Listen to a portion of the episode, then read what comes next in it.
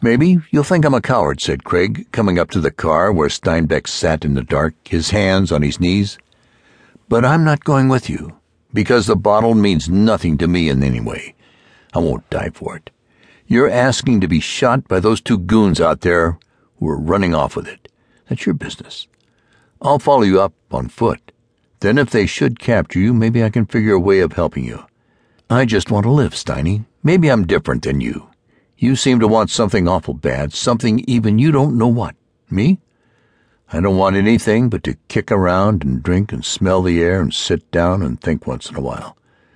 So you go on ahead, and I'll walk. I just don't want to die right now. I like to walk at night anyway, just looking around. Good luck. Thanks, said Steinbeck, and drove away into the dunes. The night was as clear as the water in a long river. It was as cool, there's water coming over the glass hood of the car. He drove the car over dead river washes and stones and spills of pebble, his hands fastened to the wheel as if all of destiny were in it. He bent forward and gave the car a full throttle. In the rushing roar for a moment there was time to cast his mind back to all the nights in the last ten years nights when he had built red fires on the sea bottoms and cooked slow, thoughtful meals to spoon into his hungry mouth, and lying down and dreaming of his wants and desires. Always those dreams of wanting something, not knowing what. Ever since he was a young man, the hard life on earth, the great panic of 2130, the slow starvation, and then the bucking through the planets, the womanless, loveless years, the alone years. You came out of the dark into the light, out of the womb into the world. And what did you find that you really wanted?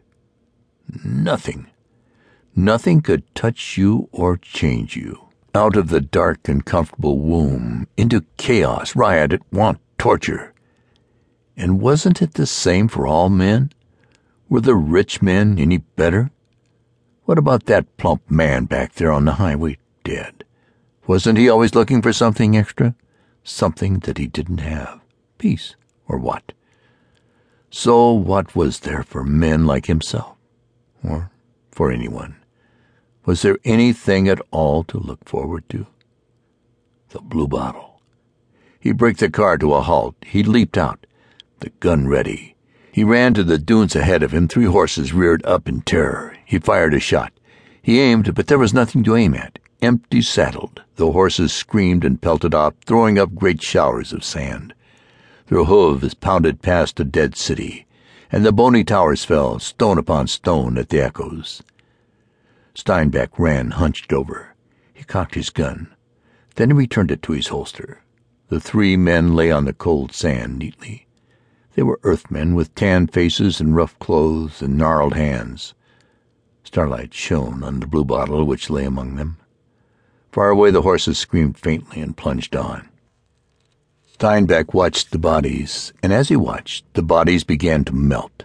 They vanished away into rises of steam, into dewdrops and crystals. In a moment they were gone.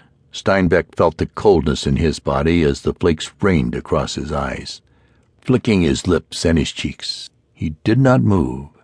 The plump man, dead and vanishing, Craig's voice, some new gun. No, not a new gun at all. The blue bottle. They had opened it to find what they most desired. All of the desiring men down the long and lonely years had opened it to find what they most wanted in all of the planets of the universe, and had found it even as had these three. Now it could be understood why the bottle passed on so swiftly from one to another, and the men vanishing behind it.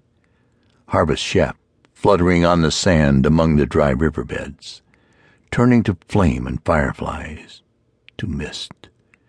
Steinbeck picked up the bottle and held it away from himself for a long moment.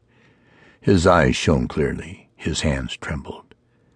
So this is what I've been looking for, he thought. He turned the bottle so it flashed blue starlight. So this is what all men really want? The secret desire deep inside, hid all away where we never guess.